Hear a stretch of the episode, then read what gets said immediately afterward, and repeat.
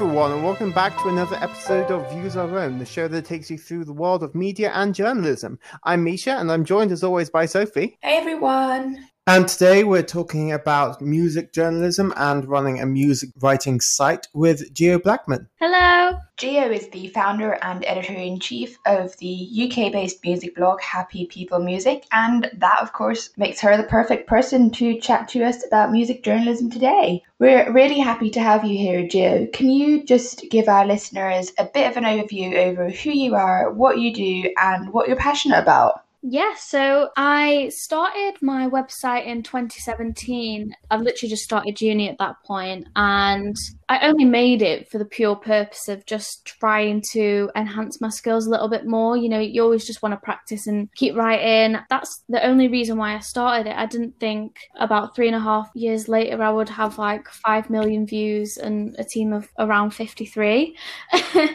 so, yeah, it, it was just basically a project for myself, and I was posting it online, kind of like, oh, I've written this today. And someone came forward about two months into that journey and went, Oh, I, I would actually really like to write for you. And I was thinking, Oh, God. I have no idea what I'm doing myself, but yeah, sure. So yeah, that that's how it started. I got into music journalism through going to gigs with my uncle as a teenager because I'm from Stoke-on-Trent originally, so there's not really that many venues to go to, but I would always go to like the Sugar Mill, which is a lovely little sticky venue down a side street, and I'd just go to there all the time, and I would get home and I would journal. I would talk about it literally to myself. Like, if, even if it was just typing on a Word document or I was writing it in a like a little notepad about how I felt after the gig. And that is literally how I got into it. It's nothing like extremely deep or serious. I just loved writing about it. And then, yeah, I went to uni and I finished my degree and now I'm here. so yeah, that that's basically the story of how I started it. That sounds like a very meaningful journey, and with, as you say, some fantastic results. Five million views. Wow. So, um, like any type of journalism, music journalism, it sounds simple, but there's a huge amount that that term covers. So, to sort of kick things off in the broader sense, what is music journalism, and what sort of content can be found under it, in your view? In, I think, in my view, music journalism is more of. I think if you can put it in into the whole umbrella of journalism, then it, you're basically critiquing something. But I think in music, it's more of a fun way to express how something makes you feel. I feel like it's got more of an emotional barrier attached to it. Whereas if you can, if you're going into like the mainstream journalism and you're talking about like the pandemic or you're talking about technology, you kind of can't portray your feelings across as much with that. But definitely in music journalism, you can get a little bit more creative and you can talk about sounds and feelings and just the artists and musicians who you love. I think that's the only way I can describe music journalism based off my own personal experiences with it. No, that's really interesting. So, when you're critiquing something and writing a music review, how do you go about that? And what do the people who read your reviews or analysis pieces about different songs or albums, what those people are looking for and what do they want to hear? I think every online publication is different. So with my online publication, we we kind of cover the indie, indie pop, post punk, rock kind of. So it's it's kind of like a niche. I think in our reviews and thought pieces and that kind of thing, I, I do think people want to see elements of the writer's thoughts and also the artist and musician's kind of thoughts. So I always tend to go on a press release if I have one and see if there's a comment that has been left by the musician themselves. So I always like to incorporate a bit of my own personal kind of writing, and then yeah, like like say the mu- the musician as well. I think it just plays a nice part. And okay, so this is what I take on the song, and then this is the actual take on their own song. I think that's always a good way to kind of play it as well. Sometimes you don't want it too long either, so incorporating some of your own, incorporating someone else's, and pop it together. like that's the only way I do it at the minute. No, that's certainly a good approach in order to try and get a wide variety of perspectives on the pieces of the music into the actual piece. Now, this is something we talked about when we were talking about theatre journalism in another episode. But when it comes to reviewing a piece of entertainment, how much is it about combining your own independent opinion, your subjective taste, and any sort of objective measure of quality? So, something based on a degree of expertise or evaluation in your sense. What's the balance in that, in your personal experience, when writing a music review, the subjective versus objective response to the music? I think it's always important to be subjective because mu- music is very subjective anyway. I think it's always important to be quite respectful in that sense with with the musician and artist, but add them elements into it of being objective and saying, well, this there's one certain element that actually makes a song good without sound like you're saying okay the, song's bad but there's one thing that makes it good. But i mean honesty is always key right in journalism. So if one thing actually does make the song amazing then yeah you, you put that and you you be honest and candid as possible in that sense that's definitely true. Journalism and honesty do kind of go hand in hand, don't they? So you've kind of touched on this a bit already, but obviously music is a very subjective experience in the sense that the words or the tunes will mean something else and kind of trigger different emotions in everyone who listens to them. When you're thinking about what the artist was trying to achieve, trying to say, or what the artist was kind of thinking when writing and producing a song, how do you interpret music and the meaning of pieces of music? And how do you make sure that th- that is really what the artist was thinking if you, you know, have no kind of concrete evidence of it, I guess? If we talk about like the first bit of like the question you just asked, I think if a lot of the time I will kind of, kind of get a press release which does elaborate on what the song is about. Like you say, when I get these quotes from the artist and they, have actually given their publicist something to kind of go off, then it, it, does tend to make it a lot easier to interpret what the song or their lyrics are about, which in hindsight, it, it makes it easier to write about when you've got that form of information. I mean, if, if I don't have that information handed to me, then I will try and break down the lyrics and as cringy and like silly as it sounds, I do tend to kind of get lost in it so I can figure out what they're singing about and what their emotions were at the time. And I mean, I don't think any artist would get offended if you post a review and said, okay, it might be about this or it might be about that because I think they would honestly appreciate the time that you spent writing about it. But a lot of the time it is them them kind of feelings are genuinely handed to me, like through my emails. But then it's also important to write about how I feel when I listen to it, for example. It's good that you can have that connection and understanding with some of these musicians in order to, to sort of gain this insight into the music and music process that you can then transfer to the reader in your review.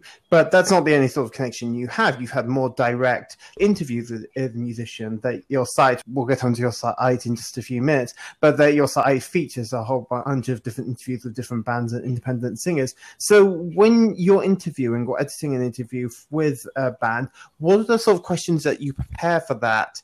And how do you ensure that you're sort of balancing a mix of like promotion for the material and an interesting read for the reader? So what i tend to do because o- over the past year i've only been able to interview bands on like zoom or even sometimes it just tends to be an email as well. But i do try and talk about their most recent releases. I tend to talk about life in general a lot of the time. Like as soon as they hop onto the Zoom call, I'll start recording and we just start a conversation. I think it's important for a journalist to be as friendly as possible with a musician or a band or an artist, whatever, whoever you're interviewing. So it's important to start with a conversation, talk about how's life, ask them how are you, you know? I feel like a lot of them don't get asked that question most of the time. They don't get asked if they're okay. So it's always nice to start off on that basis but I'll always talk about their release, how they've coped during the pandemic. I know sometimes that can be a very boring question for a lot of them, but it's also important at the moment to kind of delve into their pandemic life because I've spoken to bands who are in Australia and they've been absolutely fine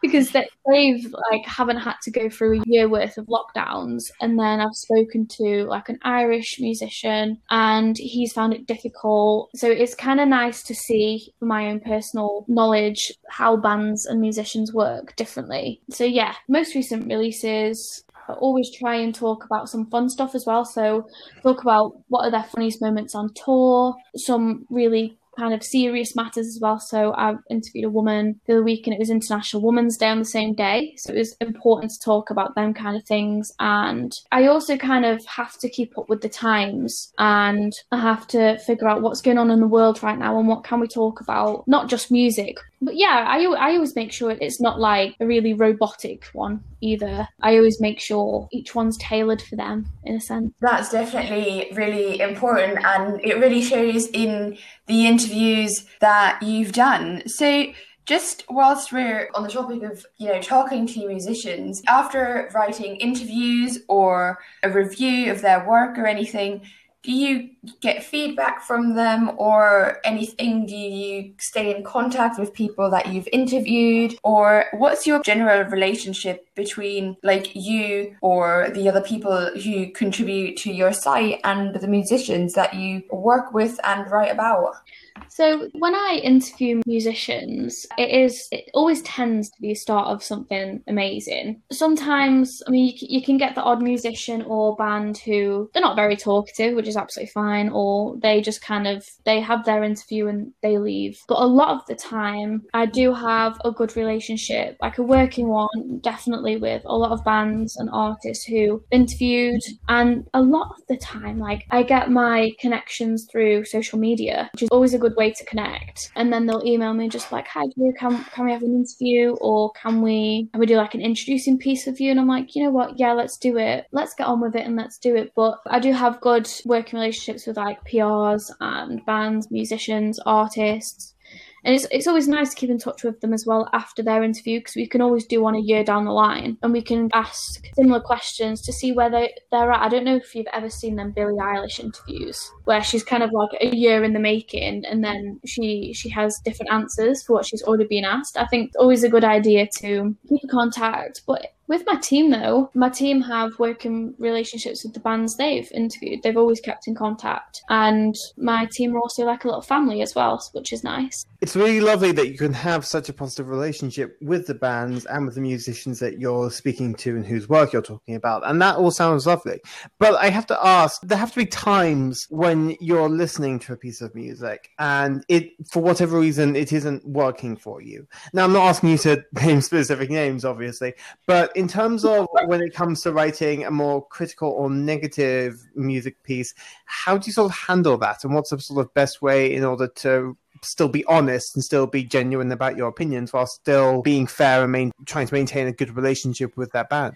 A lot of the time, so I don't, don't know if, if anyone kind of notices about my website, but a lot of the time we tend to ta- try and stay away from doing a negative review purely because we get much more content out if we do positive ones. We, we've done our fair share, but at the same time, if we enjoy the band or the artist in themselves, like we, we've always love their music, then we will try and find a different way to cover them. So we will go for like an introducing piece, or we will actually do an interview with them just so they've got like a feature, but we're not talking about the tune. And there's so many emails that I send out every single day saying, okay, this this song isn't really for us, but we'll add it onto our Spotify playlist, or we'll support you in another way. We'll give you a quick retweet, or just just something to kind of push them so it doesn't seem like we're saying, ah, no, we hate you, because that's just not who we are. But when we have done the kind of negative reviews where we're not not that fond, we have always tried to stay respectful and in our lane.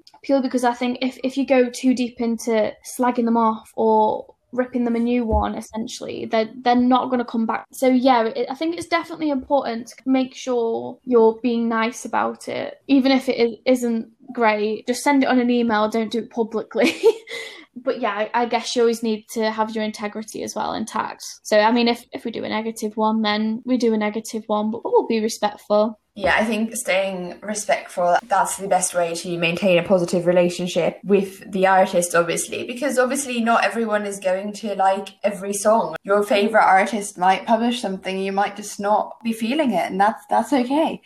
In terms of writing more generally, obviously you mostly cover fairly independent people on your website, but is there a difference when covering more mainstream artists versus independent ones or new artists? And is there a difference in terms of how you engage with the two? It's always important, I think, to engage with bigger artists as well. And it makes me seem very arrogant in this this aspect, but it will always get a, a little bit more engagement. So people will kind of come to our Twitter feed or um, our website, which is always nice. We we always want new new readers and new clicks just so we can get our names out there as well. But we do prefer to obviously cover the newer unsigned artists and musicians purely because that that has always been our aim, that's always been our drive to promote them and celebrate them, champion them and it's almost like the website has become a community for them. It's been a platform where they can send me their music, they know I'll like it, and then it's something where they can nurture and they can nourish and they can be like, you know what, I've had I've had coverage from this amazing website. But yeah, I, I do always think it's it's important, but a, a lot of the time the bigger ones don't really share it, which I mean doesn't really bother me. But in terms of smaller artists, they absolutely love it. so yeah, it's it's it's nice to have a balance though, especially when when you just love love your music anyway. It's very important to cover what you like at the same time. And in terms of mm, coverage of things, we've been talking about a lot about like individual singers and artists, but do you also think it's important as a music journalist to cover specific events, be it like the announcement of collaborations between particular artists or major award ceremonies or even just particular controversies between specific artists in terms of like non-music music related news? Do you think it's important to cover that for someone who enjoys reading about music or should you just remain focused on the uh, actual output, the songs and albums themselves. We do tend to cover some new stuff purely because it's kind of like it's breaking up the the constant kind of review, review, review. So like today, this morning, we covered the this feeling announcement with their new record label, and they're teaming up with um, ADA Music, which is within Warner Group. So we will always kind of make sure to cover like festival news as well. I do think it's important to break it up and get it out there. But the only problem with the, this kind of news is that once it's a couple of days late, it's pretty much irrelevant. Like the music journalism industry is such a fast paced, such a fast moving industry. Like yesterday's news was for this feeling records and I sat there this morning and I was I need to like get this out today, otherwise it's not gonna be any use. No one will read it, no one will care at all. But I think if it's like award ceremonies and stuff, I think you can cover it in a way if I don't know if we, we saw like the Brit nominees, but I know a lot of people were kind of like eh about it. I think it's good if you're like a news story with opinion in it. That's probably gonna make it much more fun to read if if we're covering that kind of stuff. But usually news it has to be just on the day or the day after. Otherwise it's just meant for the bin.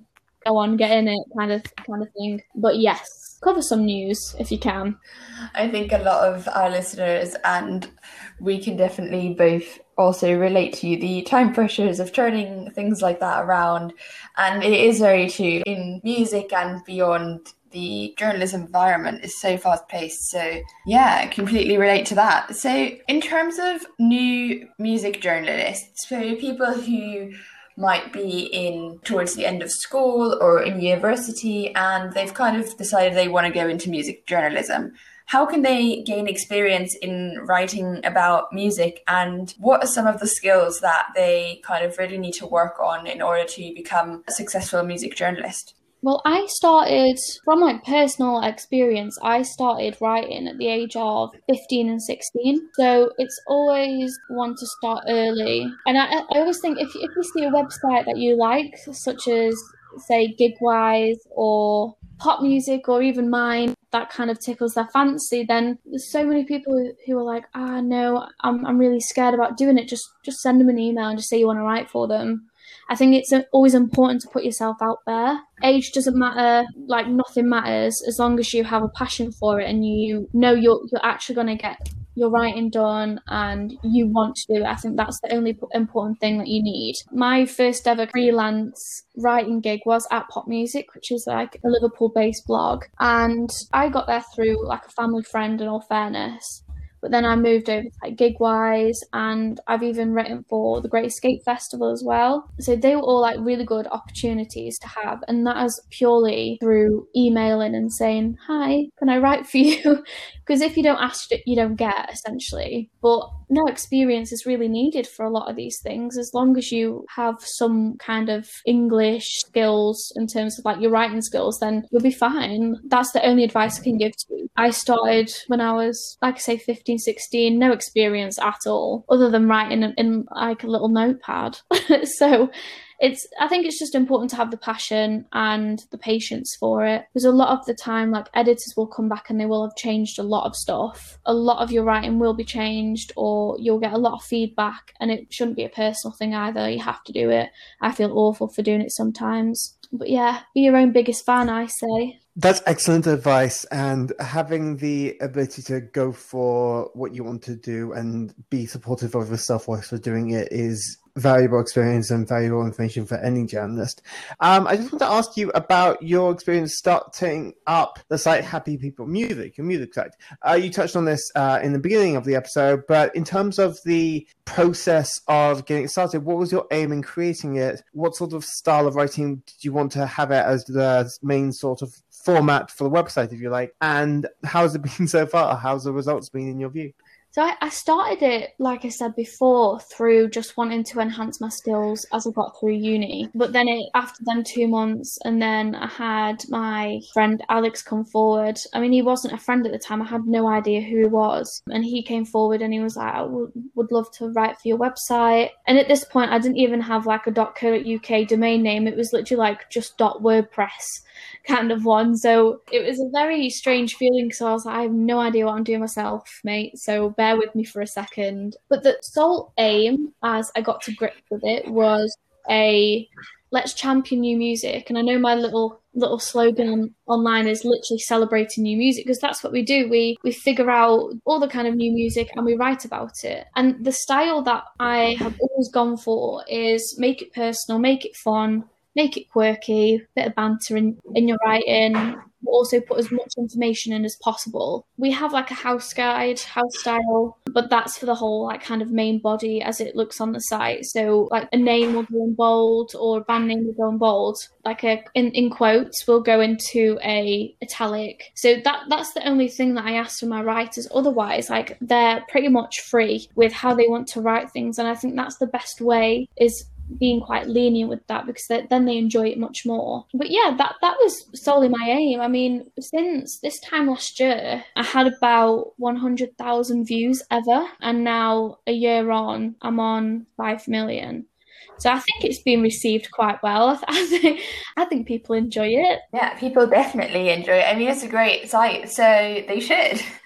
but yeah, that sounds like you've gone through quite a lot of developments and grown a lot, obviously. How did you achieve that? Was there anything specific you did or any kind of ways that you changed the site or your social media or anything like that to grow it? Yeah, absolutely. So I grew my team first and foremost purely because I, I, had an idea in my head. If I grew my team, we work via Slack. So what we do now, once a post goes out on like Twitter, for example, I'll copy the Twitter link and then I'll send it through to everyone. And be like, if you've got some time today, just give it a retweet or a share or even a like. Because sometimes a lot of like likes will come up on your Twitter feed. So I grew my team first up to about 20 to 30 and then that's when we started to retweet and share and that's how we grew. That was the most organic way i could have ever possibly done it was just getting writers to share if they can. I mean they're not obliged to in the slightest but the more people that share, the, the bigger of a reach it's going to get. And then the more reach it gets, the more clicks it gets, or the more people who enjoy it, or the more people who start following us. That's the only way I have done it. And it, ma- it makes everything sound so simple, but I mean, it's been a stress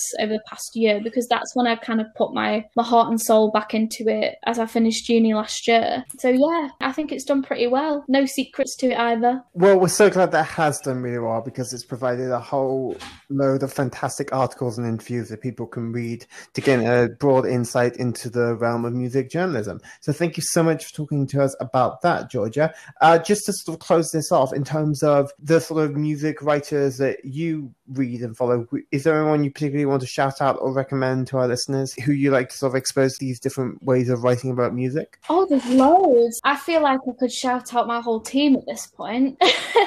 Honestly, there's so many music writers and there's so many amazing people who run blogs and websites as well. So there's like Rebecca Mason and there's Alex Wise who does words for music. Then you've got your big ones like Robin Murray from Clash, who's amazing at what he does as well. But I mean, I, I have so many wonderful writers on my team, like Jordan White, who's my assistant editor. There's Jack McGill, who's also my deputy editor. So yeah, I, honestly, if anyone is going to listen to this and wants a new writer, definitely go for them. Give them the opportunities, I, I would say. Well, thank you so much, Geo, for coming on and chatting to us today about music journalism and for giving such great insights and telling us so much about how you understand music journalism. Thank you for having me. I've found it super interesting, and I'm sure our listeners have as well. And hopefully, some of them are now keen to explore a career in the field. If they are, and if they want to connect with you and with Happy People Music, where can they do that online? Where can they find you and the website? And how can they connect and network? So people can find us on online at happypeoplemusic.co.uk. You can also send me an email if you just want to say hi, and that's on georgia.blackman at happypeoplemusic.co.uk. And then you can also just find us on all social media under Happy People Music. Great. Well, we'll also have all the details linked in the show notes, of course, for everyone to check out. And whilst you're on social media, if you don't follow Views Our Own, give us a follow as well. If you've enjoyed this episode, do make sure you subscribe for more, leave us a review or rating, and tell all your friends about us. We hope you've enjoyed this episode as much as we have enjoyed recording it, and we'll be back again next week. Bye. Take care, guys. Bye.